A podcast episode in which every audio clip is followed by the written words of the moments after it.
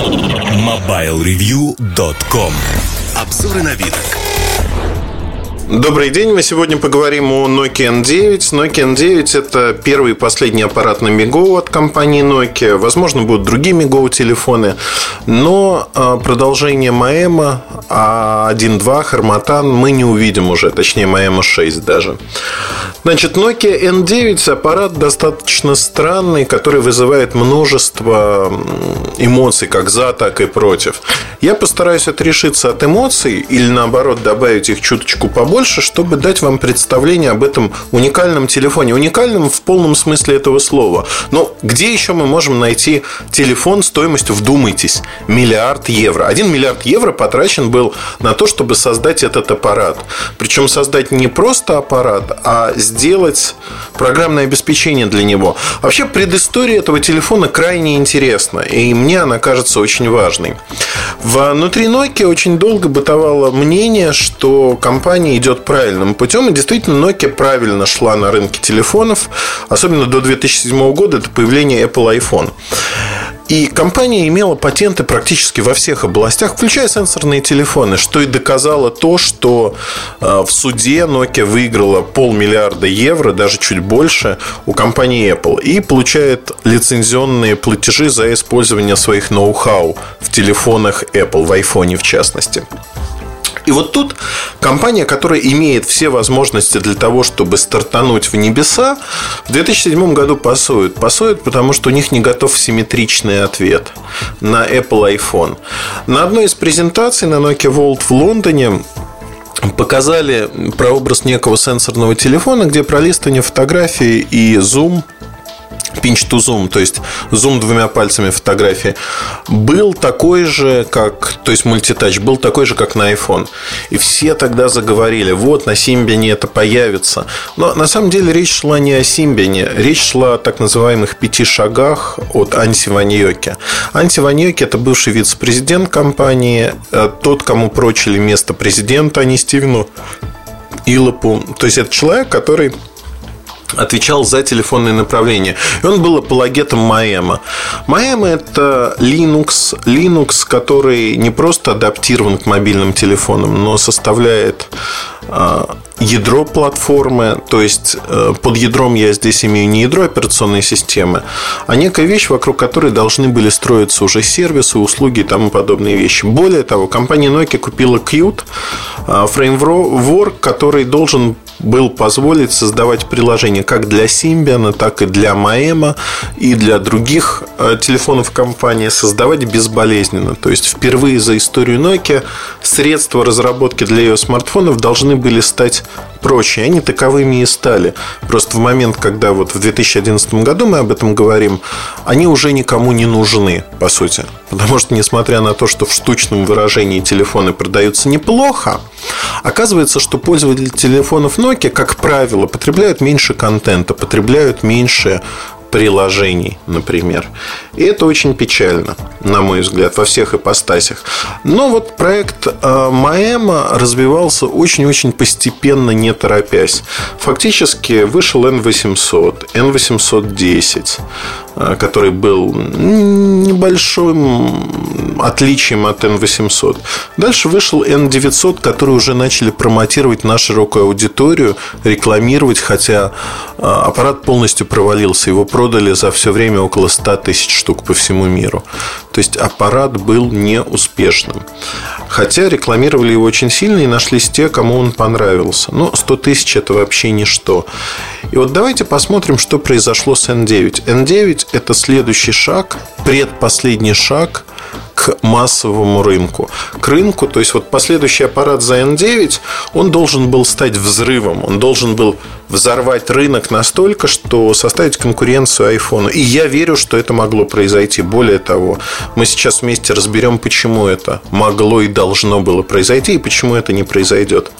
Одновременно на рынок не было выпущено два аппарата, как планировалось. Планировалось, что будет две версии N9 с клавиатурой, горизонтальный слайдер. Он сегодня называется N950, потому что все аппараты Маэма были с клавиатурой.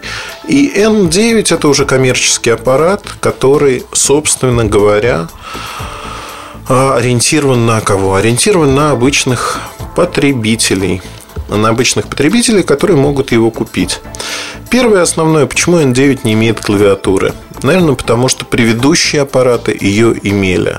И для разработчиков вот этот аппарат N950 и оставили таковым. Для массового рынка идеология конкуренции с iPhone. Это не убийца iPhone, о нем так не заявляют. Но это очень интересный аппарат, который имеет крайне большой потенциал. Или имел. Наверное, в прошлом времени правильнее говорить об этом. Давайте посмотрим на N9 и на те инновации, которые он несет или нес. Ну, скорее несет. А, во-первых, N9 достаточно долго разрабатывался, переносились сроки. Это было связано с неготовностью программного обеспечения самой операционной системы. Компания Nokia стала работать э, с Intel над MiGo и в итоге отказалась от этого сотрудничества. Поэтому название Маэма перетекло в MiGo и затем уже Стивен Иллоп, когда пришел в феврале, он решил, что Мигов развиваться не будет вне зависимости от, от того, как примут первый аппарат, коммерческий аппарат на этой операционной системе. Фактически на Мигов поставили крест. Вне зависимости от того, будет N9 популярен, не будет. Развивать это направление в Nokia не будут. Поэтому мы называем и говорим первый и последний Мигов аппарат от Nokia. К сожалению, это вот так коммерческий аппарат, потому что есть еще N950 с клавиатурой. Итак, N9 выполнен в поликарбонатном корпусе. Вообще поликарбонат, как пластик, это пластик. Это не какой-либо особый вид пластика. Достаточно удобный, но тяжелый в работе материал. То есть он недорогой. Это доказывают, в частности, смартфоны Nokia, которые выходят на рынок в четвертом квартале 2011 года. Серия Asha, смартфоны и обычные телефоны. Точнее, там обычные телефоны, даже не смартфоны S40 Touch and Type и просто S40, даже S30, по-моему, есть. А там используются в телефонах стоимостью 60-70 евро, используются тоже поликарбонатные корпуса. То есть здесь нет э, большой стоимости корпуса. Но а поликарбонатные корпуса использовались, насколько я помню, на макбуках. И в процессе активного использования они могли покрываться трещинами, то есть были определенные изъяны. На больших корпусах это действительно возможно. На маленьких корпусах это вряд ли возможно. Первое основное, что сделали в Nokia. Здесь сделали очень простой, лаконичный дизайн. Поликарбонатный корпус называется Unibody или юнибоди, э, корпус выполнен из цельного куска пластика. При этом Фактически в этот корпус вкладывается экран, он не паяется, он не приклеивается, он вкладывается и прижимается. Поэтому некоторые люди находят, что экран там слева отходит. Такое бывает при неправильной, некачественной сборке. В идеале этого происходить не должно. Если вы вдруг обнаружили, что у вас слева со временем экран отходит, обратитесь в сервисный центр, за буквально минуту вам починят в кавычках экран и поставят его на место. Возможно, это последствия ударов, если вы уронили телефон, но в целом этого происходить не должно. Чем мне нравится этот пластик? Пластик приятный на ощупь. Он действительно очень приятен, хотя вес корпуса получился, вот этого монолитного корпуса, получился достаточно большим. Кто-то говорит о том, что если корпус сильно сжать в руках, он начинает скрипеть. Вы знаете, я не знаю, но вот мне психологически кажется, что это практически невозможно. Я понимаю, что найдется с десяток человек, кто мне покажет, что N9 скрипит в руках – ну, вот я в свое время очень давно говорил о том, что восьмитысячная серия – это аппараты, металлические аппараты от Nokia, где а, минимум движущихся частей, как правило, это слайдер, в закрытом состоянии тоже скрипят, если их со всей дури начать перекручивать в руках или сжимать. Там можно услышать некие скрипы. Знаете, сила есть, ума не надо. Скрипеть можно заставить все, что угодно, даже верту. Но вопрос же не в этом. Вопрос, насколько э, удобно пользоваться аппаратом, насколько он комфортен. В этом аспекте Nokia N9 абсолютно комфортно. Не просто комфортно, а чрезвычайно удобно в руках. Более того, в этом аппарате есть ну, такое достижение, заслуга, не знаю, как трактовать. У него отсутствуют фронтальные кнопки. То есть ни одной клавиши нет. Если в айфоне есть центральная кнопка, то тут вообще без клавиш. Все очень и очень удобно. Удобно именно в аспекте использования. Как вы будете пользоваться аппаратом. Дальше больше. А, внизу находится индикатор зарядки. Индикатор зарядки а, белого цвета. Во время зарядки, когда вы подзаряжаете аккумулятор, аккумулятор здесь литий-ионный, 1450 мАч, он встроенный, поменять его самостоятельно невозможно. Если в Nokia N8 а, на Symbian, например, аккумулятор можно дома поменять, имея соответствующую отвертку, там выкрутить два винта, то здесь разборка корпуса немножко более сложная задача, поэтому дома лучше этого не делать если у вас что-то случилось с аккумулятором, идете в сервис, и там вам его меняют. Так вот, если в N8 можно поменять аккумулятор, здесь нет. И первое, с чем я столкнулся, честно скажу, я не достаю, как правило, из коробки зарядное устройство от э, телефонов. Ну, действительно, зачем? У меня в машине, дома, на другой квартире в поездках в рюкзаке всегда есть микро-USB зарядки, которые универсальны, они подходят ко всему. Я обратил внимание, что мой телефон заряжается три с половиной где-то часа. Я думаю, ничего себе. Ну, в общем, долго заряжается. Надо посмотреть характеристики зарядного устройства. И действительно, характеристики, в общем-то, отличаются сильно. То есть об этом надо помнить. Родное зарядное устройство имеет выходную мощность 1 ампер. Если обычные зарядки 600 мА, 700 мА, то здесь 1 ампер, почти в два раза больше.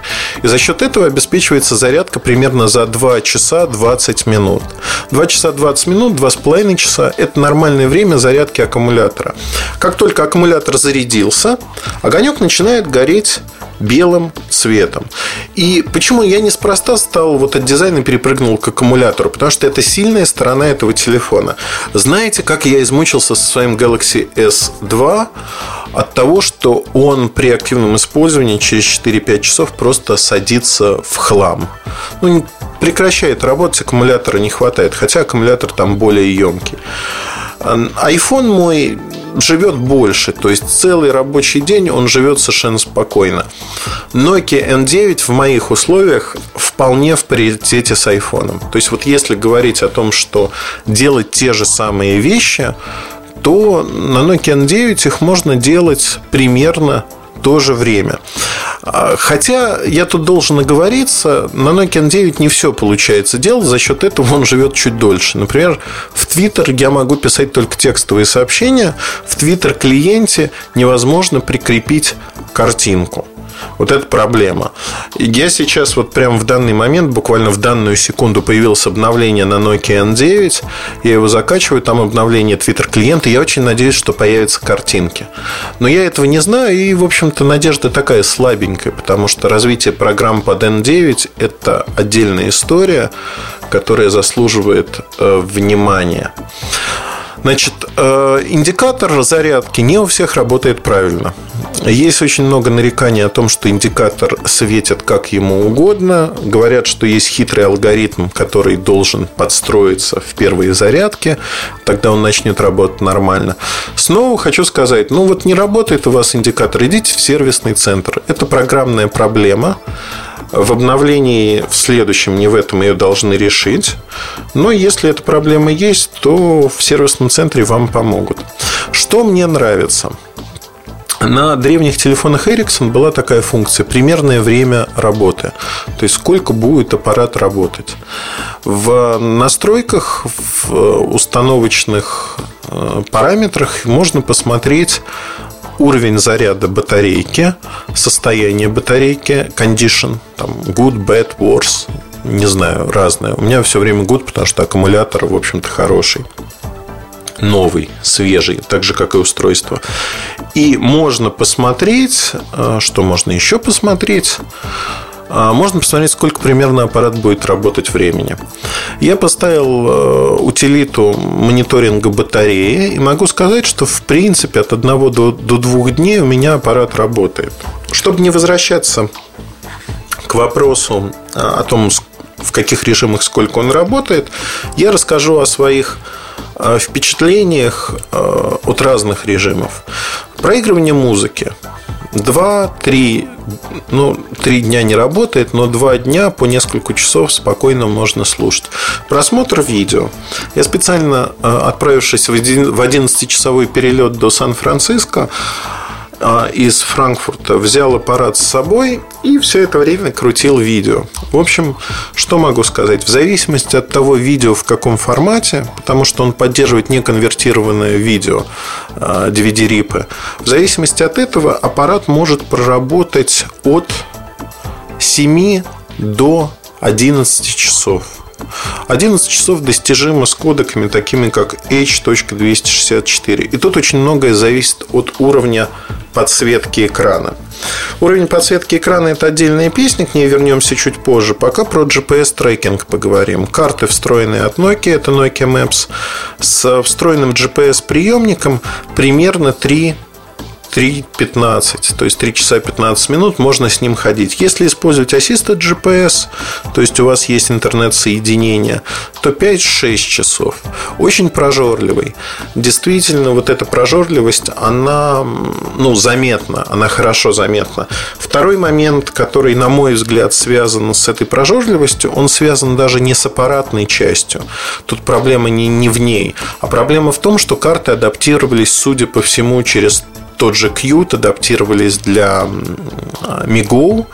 И вот эта адаптация, она получилась не очень хорошей. Не очень хорошей в плане производительности и энергоемкости. Это заметно невооруженным взглядом. А именно, если вы включаете карты, например, я ехал в автобусе, включил карты, навигацию, мне было интересно посмотреть, мимо каких мест я еду, какие достопримечательности есть в Кремниевой долине. Я включил карту и одновременно попытался воспользоваться другими приложениями, которые были открыты. Аппарат э, – это один из немногих случаев, когда он начал тормозить. Он начал заметно тормозить. При этом, заметьте, это был режим не драйв, не навигация. Это просто был режим карт. Вот такое наблюдение. Действительно, карты в фоновом режиме с чем-то начинают притормаживать и сажают батарейку. Это, в принципе, связано как раз-таки с неоптимальностью программного обеспечения, не с аппаратной частью. Аппаратно у меня к этому модели вообще нет никаких претензий. Она очень обыденно, скажем так. Но давайте поговорим немножко про батарейку. Вообще я обратил внимание, что батарейка очень часто может высадиться там за 3-4 часа. Это примерно сродни той проблеме, которая есть в iPhone 4s. А, проблема связана с тем, что пятая версия какие-то программы, да, никто не говорит какие, но Apple признала, не оптимизированы, они высаживают батарею. Тут то же самое. Тут есть ряд программ, которые э, жрут батарейку, программы не предустановленные, жрут батарейку, как не знаю, как кот масла. Они сжирают ее. Поэтому я рекомендую поставить, если у вас вдруг такое произошло, э, утилиту для проверки батарейки. Там можно посмотреть, на что батарейка уходит так быстро и убрать те программы, которые, в общем-то, так ее едят. Это самый простой способ, он не требует посещения сервисного центра. Но учитывая, что программ для N9 не так уж много, найти виновницу вот этого всего э, вакханалии энергетической очень легко. Едем дальше. Я не случайно упомянул, что аппарат технически у меня не вызывает никаких вопросов. Ну, давайте сами посмотрим. Существует две версии. Аппарата со встроенной памятью на 16 и 64 гигабайта. 16-64 гигабайта, при этом, а, мне кажется, имеет смысл брать, конечно, версию максимальную на 64 гигабайта, потому что выигрыш в цене, сегодня в Москве разница около 2000 рублей, в Европе 50-70 евро, в общем-то, разница смешная, а объем памяти, в общем-то, отличается очень значительно. И вот это значительное отличие, на мой вкус, оно стоит того. При этом понятно, что нет карт памяти, но они и не нужны. На мой взгляд, если вы имеете 64 гигабайта памяти, карты памяти как таковые вам не понадобятся. Память распределяется причудливым образом, то есть под программу отводится 4 гигабайта памяти, под пользовательские данные, боюсь соврать, около 2 гигабайт, Ну, вот что-то такое. Но этого хватит за глаза. Что такое пользовательские данные? Это записи календаря, телефонной книжки. Я вспоминаю вообще время, когда в телефонной книжке было 100 номеров, одно имя, и этого хватало. Потом появилось 500, 1000, 2000 записей. Тут же таких ограничений по факту нету. Поэтому, на мой взгляд, э, ну, сетовать, что вот так распределили память, не стоит. Распределение условное, памяти хватит для всего, и для музыки, и для фильмов. Я 64 гигабайта заполнил наполовину и, в общем-то, не испытываю потребности поставить больше и больше всего. Производительность э, операционной системы MiGo, она хорошая. Хорошая, потому что экран. Это тоже важная техническая составляющая. Экран AMOLED покрыт э, Gorilla Glass 3,9 э, дюйма. И у него разрешение 800 на 480 точек. При этом вот этот Gorilla Glass это такое специальное покрытие, это тоже своего рода пластик. Очень часто его ошибочно, на мой взгляд, называют стеклом. Это не стекло, это полимер, пластик. Пластик это, собственно говоря, и есть полимер. Для многих это является каким-то открытием. Вот вы сейчас ухмыльнулись наверняка, но для многих людей почему-то пластик и полимер – это разные вещи. Так вот, э, его можно поцарапать при желании, и если дурости у вас хватит на это, ну, этого можно и не делать. В общем-то, царапины могут появляться от металлических предметов. Они не очень большие, маленькие, но заметные. Ни в коем случае не стоит трактовать это как минус. Э, экран достаточно защищен. Если не одевать на корпус чехол, чехол пластиковый, он прям облегает корпус и, в общем-то, сохраняет даже его форму. Когда вы одели чехол, экран у вас становится прям вровень с чехлом.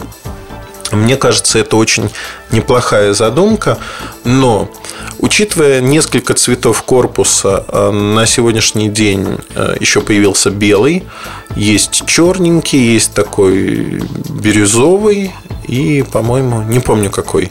Еще будет зеленый, оранжевый, красный. Вот эти цвета еще будут чуть позже.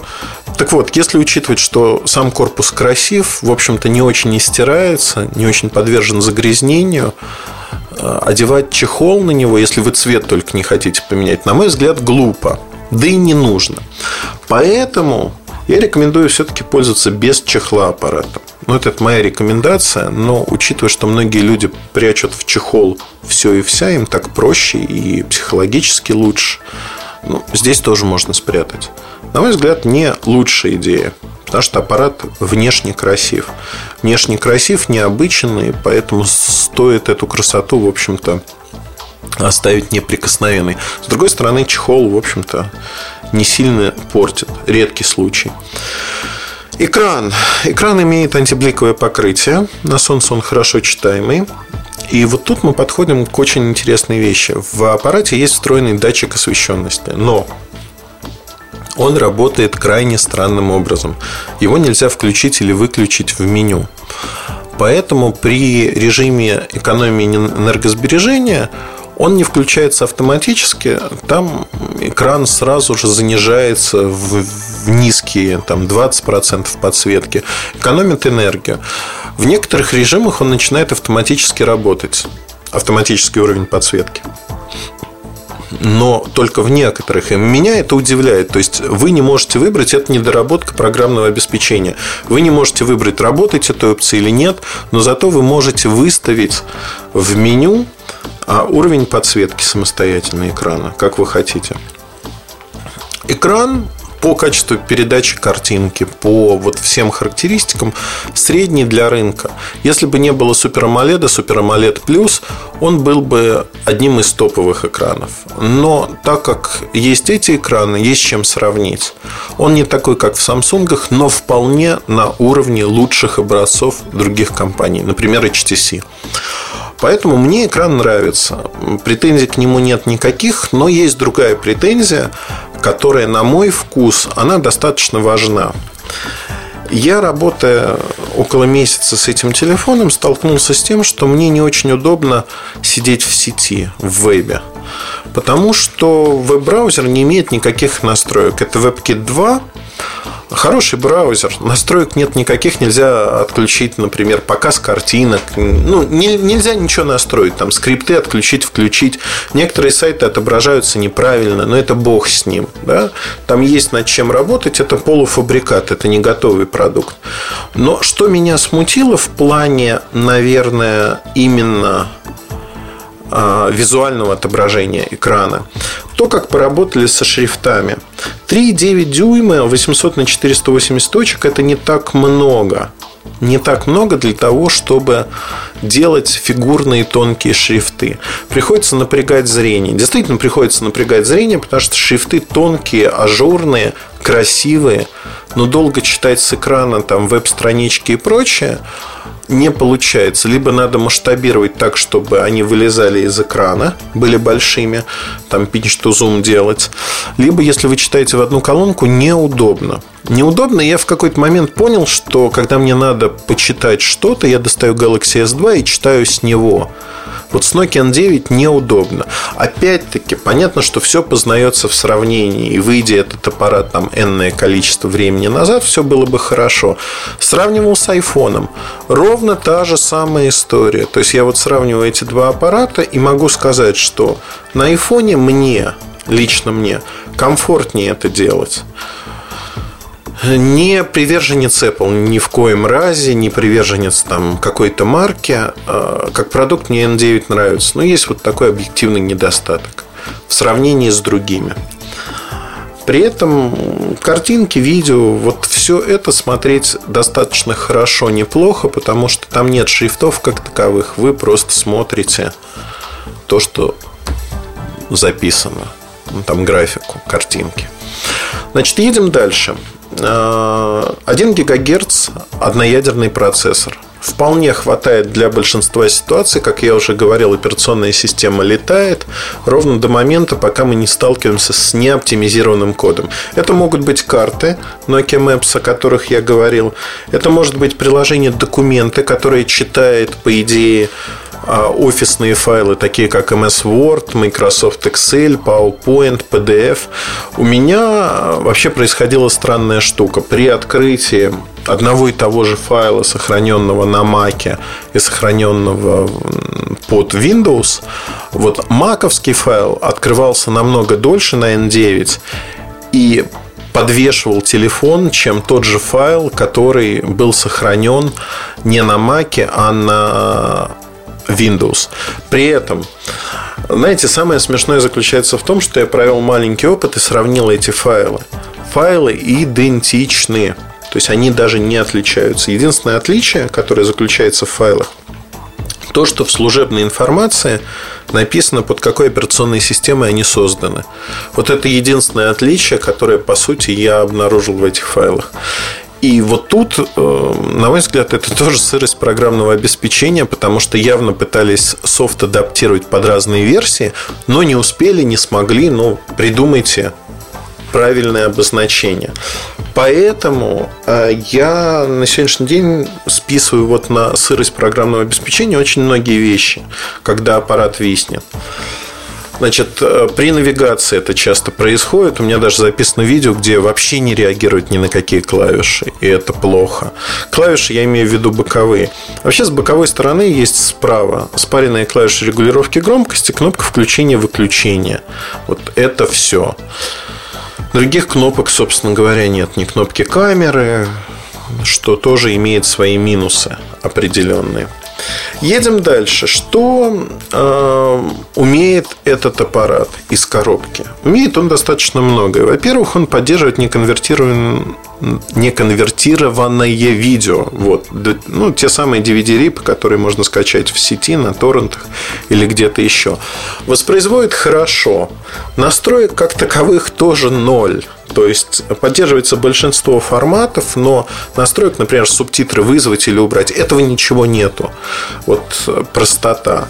Приложение видео и то, как в списке показываются миниатюры видео и названия. На мой взгляд, это такая пыль в глаза, но при этом в программном плане, в плане удобства не очень хорошо и удобно. А, видео есть перемотка ползунком, то есть можно скакать внутри видео, но никаких особых возможностей как таковых нету. В музыке поддерживается флаг формат, то есть lossless формат, в отличие от MP3, высокий битрейт для MP3, что тоже, в общем-то, кого-то может привлечь. Поддерживается Dolby технология при проигрывании в наушниках, безусловно, Dolby, Dolby Plus – для музыкального телефона аппарат играет на удивление прилично. То есть у Android аппаратов он явно выигрывает, и мне он этим понравился. Э, в музыкальном плане, в отличие от видео, есть пара фишек. Фишка номер раз то, что в меню, помимо просмотра альбома, обложки альбома и прочих вещей, можно в музыкальном магазине Nokia найти подобные композиции. Аппарат сам подбирает их, показывает, вот вы слушаете вот это, а вот вам может понравиться еще вот это. Безусловно, в тот момент, когда он понимает, что вы слушаете, что это за альбом. А, удобно, приятно, хорошо. В обновлении появились управляющие элементы в режиме блокировки на экране, то есть не обязательно идти в меню приложения.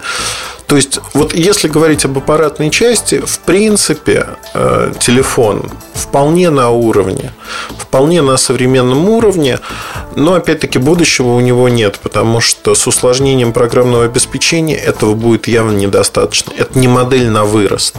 Если там, например, Galaxy S1 а, он фактически больше года назад, выйдя, имеет те же характеристики, сходные характеристики с Nokia N9, вот это называлось модель на вырост.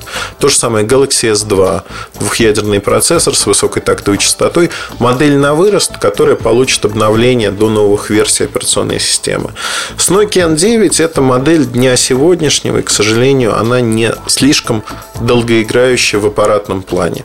Есть вот такой минус – ну, что поделать, минусы-то есть у всех, и Nokia N9 не исключение. Я хотел немножко от программного обеспечения, чтобы вы не заскучали, вернуться к Unibody корпусу. Тут есть два важных момента. Первый момент – заглушка. На верхнем торце находится разъем 3,5 мм. Рядом заглушка откидывающаяся, прикрывающая микро-USB разъем. Значит, microUSB разъем это зарядное устройство, это кабель синхронизации, поддерживается USB Mass Storage, Скорость передачи 5 мегабайт в секунду примерно, USB 2.0, то есть тут нет никаких нареканий. Если говорить о э, возможности использовать как сменный носитель, да, можно. USB on the go поддерживается. Ну вот я хотел обратить внимание ваше на эту откидывающуюся пластиковую заглушку. Она, на мой взгляд, не очень удобна. Более того, в кармане, если вам нужно подзарядить от внешнего аккумулятора в кармане, в сумке, да, где угодно, вы не сможете это сделать хорошо, потому что скорее всего, вы отломаете просто ненароком вот эту заглушку. Мой приятель отломал ее в первый же день. Он просто воткнул кабель зарядки и лег с телефоном в постель. В какой-то момент она хрустнула и отлетела. В обзоре вы сможете посмотреть фотографию, как выглядит аппарат без заглушки. На мой взгляд, не очень аккуратно. Едем дальше. Рядышком, если сдвинуть держатель, выскочит держатель сим-карты. Микросим используется. Тут нет никаких нареканий. Микросим, собственно говоря, хороший формат применяется на айфоне, на ряде других аппаратов. И говорить, что это не современно или нехорошо, нельзя. Это вполне современно, вполне хорошо. Э, если у вас нет микросим, и ваш оператор их не продает, я не знаю, кстати, операторов, которые микросим сегодня не продают. Большая тройка вся продает, Теле2 продает. Возможно, маленькие региональные операторы не продают. Но таких осталось очень немного конце концов из большой симки можно выпилить микросим, если вам это будет нужно. А едем дальше. О чем я хотел сказать? Э, от э, держателя микросим он достаточно нормальный, привычный. Но в аппарате есть, продолжая тему аппаратных преимуществ и недостатков, я хотел бы перейти к другому недостатку, а именно динамику, который расположен в нижней части корпуса. Динамик откровенно слабый и тихий. Сравнивая его с N8, с N97, другими аппаратами, Symbian, не Symbian, аппаратами от Nokia, я могу констатировать следующее. Динамик на N9 из коробки, если вот не применять ухищрения, обычные мелодии ставить, которые предустановлены, он тихий. К сожалению, ухищрениями добиться того, чтобы он стал вровень с другими аппаратами, не получится. Запас прочности не тот у динамика. И это, пожалуй, самое серьезное. Виброзвонок достаточно тихий, динамик тоже тихий. Вот как ни крути, а получается, что это серьезный недостаток аппарата. Пожалуй. Я практически ничего не успел. Уже вот 35 минут я рассказываю про N9, а чуть-чуть затронул программное обеспечение. Надо поговорить про него подробнее, но я отниму не так много времени. Здесь используется Swipe UI, то есть новый интерфейс, который впервые применен именно на этом аппарате. Отсутствие аппаратных клавиш, Плюс а, уникальность интерфейса в чем? У вас есть, по сути, три рабочих стола. А, боковые клавиши включения-выключения вы включаете а, аппарат, либо можно настроить двойной тап, то есть двойной щелчок по экрану.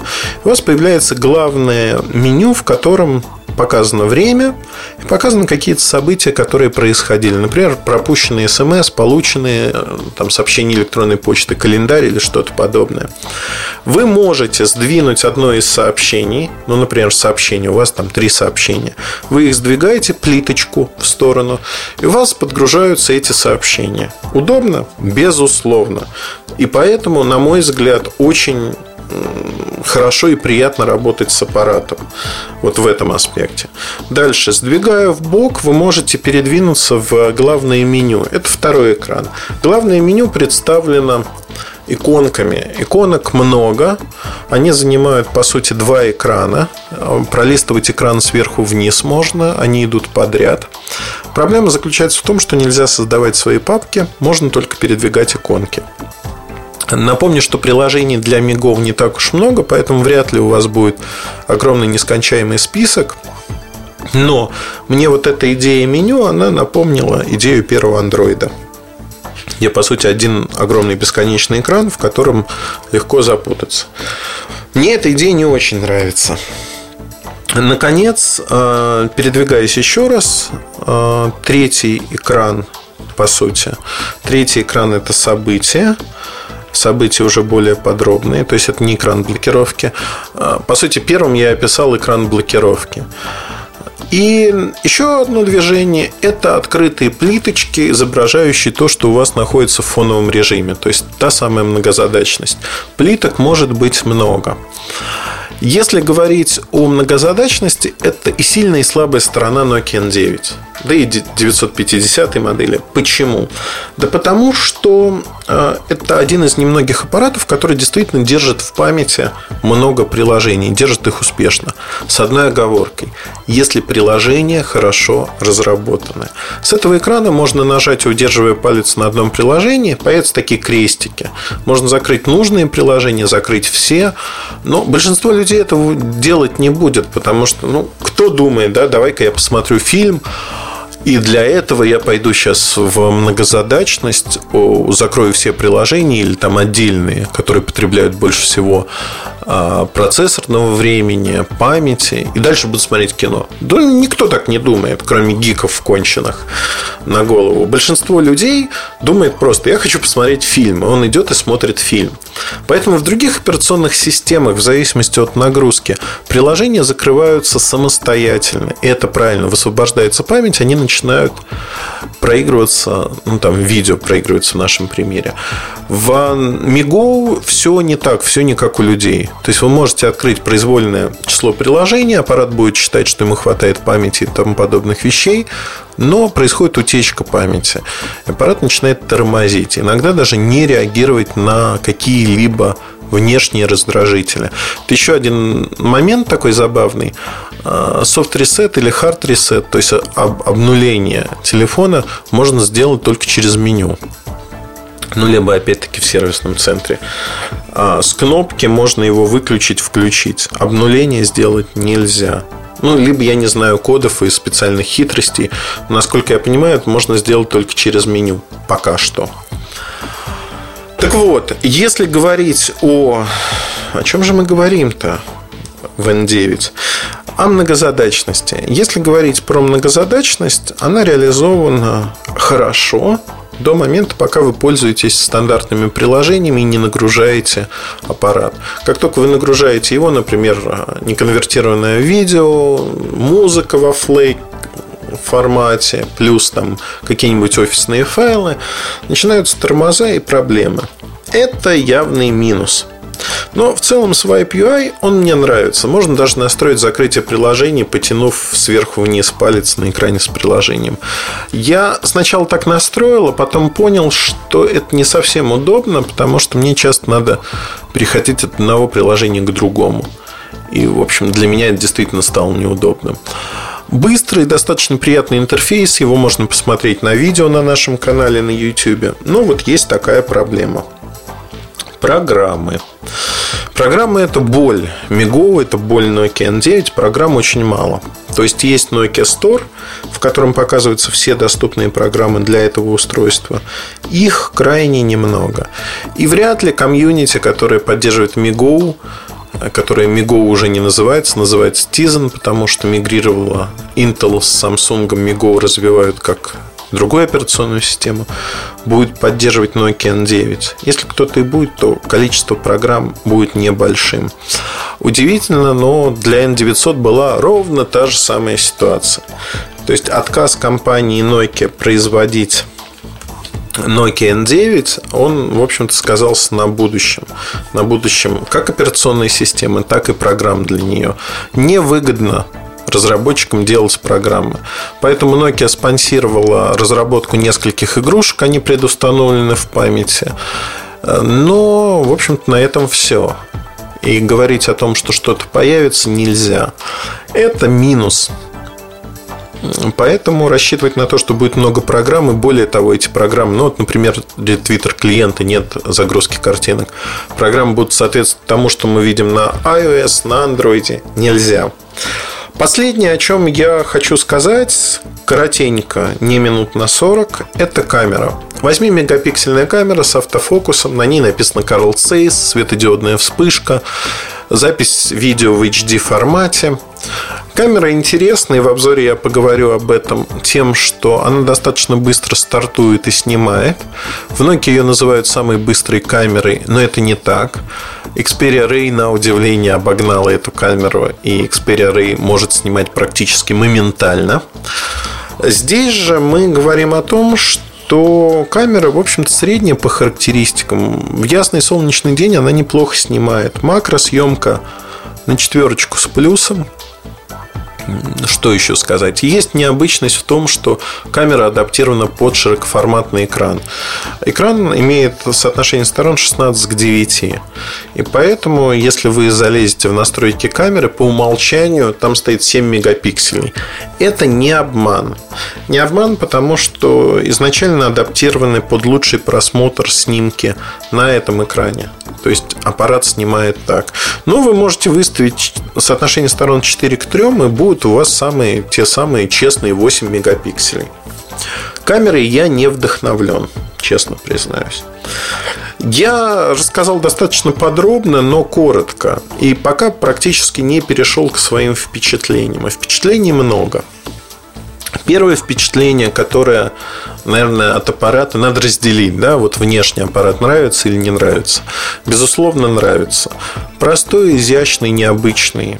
За эстетику пятерку с плюсом совершенно спокойно могу поставить. Удобно ли им пользоваться?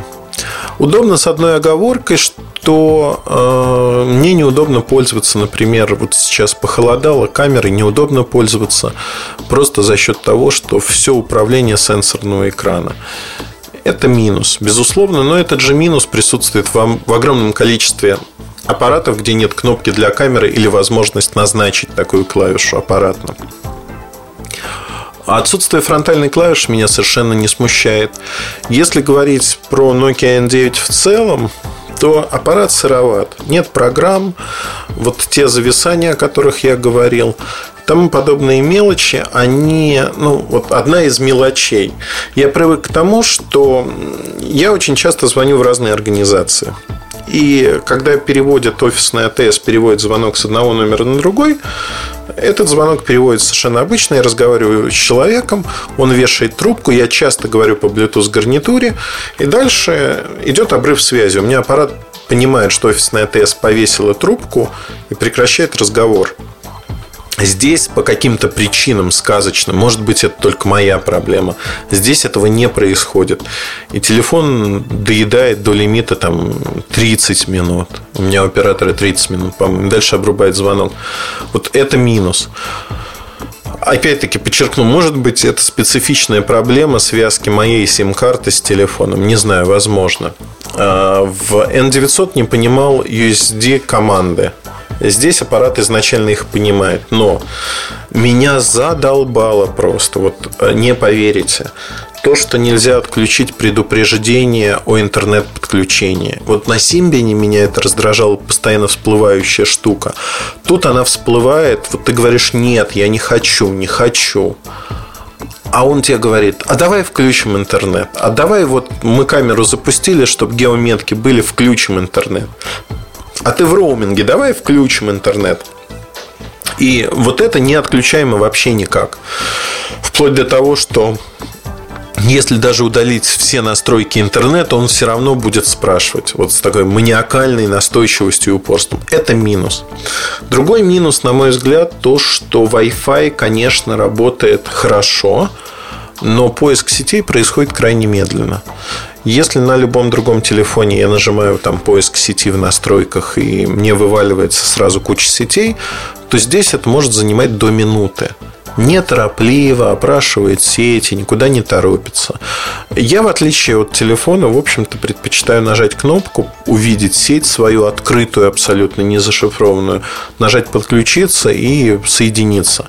А тут приходится ждать, пока сами сети появятся. И иногда возникает вопрос, а что, Многие, кстати, не дожидаются просто. Я наблюдал в поездке, когда человек на N9 ищет сетку, и оказывается, он говорит, о, тут ничего вокруг нету.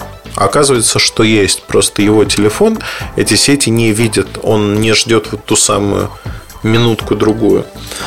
Это проблема. Но в целом, если говорить о N9 в плане, наверное, программного обеспечения средненько. Да, вот когда восторги от Swipe UI или там приятственность, необычность уходит, начинают вылезать вот всякие мелочи, которые в реальной жизни очень сильно сказываются на вашем опыте общения с аппаратом. И они сказываются действительно критичным образом. То есть этот аппарат, который сегодня находится на уровне Windows Phone 7 Mango. То есть они примерно одноклассники. Они догоняют Android и iOS и отстают от них на несколько лет.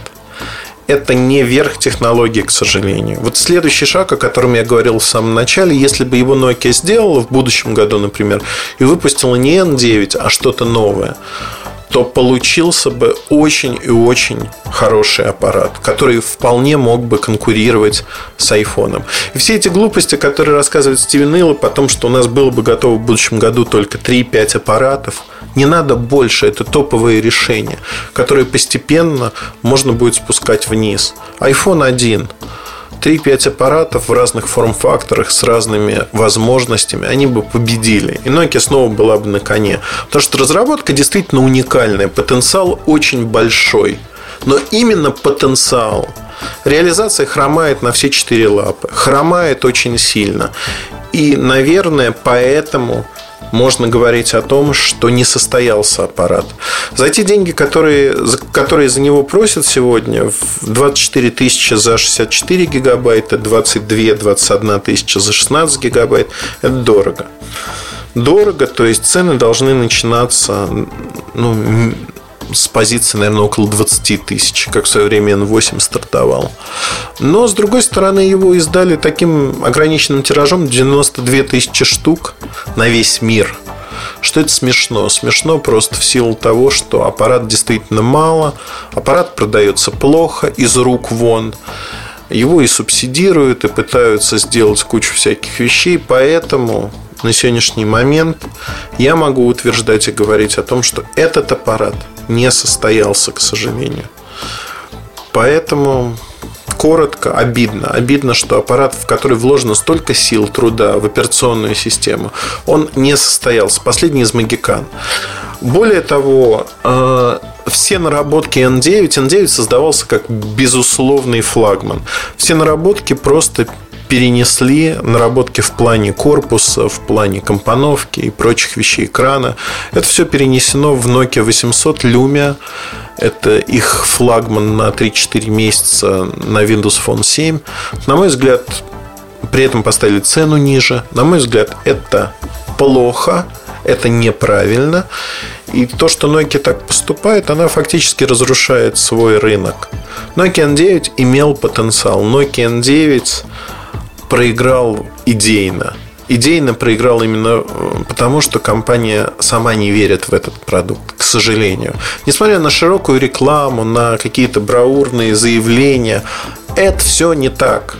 Не так по одной простой причине. Сделайте нормальную поддержку приложений, разработчиков, поработайте с ними, и все будет. Никто этим не занимается, потому что в мертвую платформу никто не хочет инвестировать деньги. Ну и для потребителя, если вы не гик, а хотите пользоваться просто телефоном, покупать мертвую платформу совершенно бессмысленно. А, несмотря на заявление о том, что ваш телефон будет поддерживать до 2016 года, ничего интересного и хорошего вы не приобретете и не получите. А за сравнимые деньги можно купить тот же iPhone вполне четверку 4S нет, но это аппараты сравнимого класса, я бы сказал. И имидж все-таки на стороне айфона. На андроиде есть много предложений. Одним словом, N9 получился странным аппаратом не для всех. Хотя имеющим определенные шарм и притягательность, но сырым, слишком сырым для качественного массового продукта, который к тому же называют флагманом. Вот такие мысли. Извините, что так долго. Хотел действительно подробно поговорить про телефон. Рассказала отнюдь не все. В обзоре расскажу, наверное, больше. Покажу сравнение камеры. Это отдельный вообще материал будет. Одним словом, будет интересно.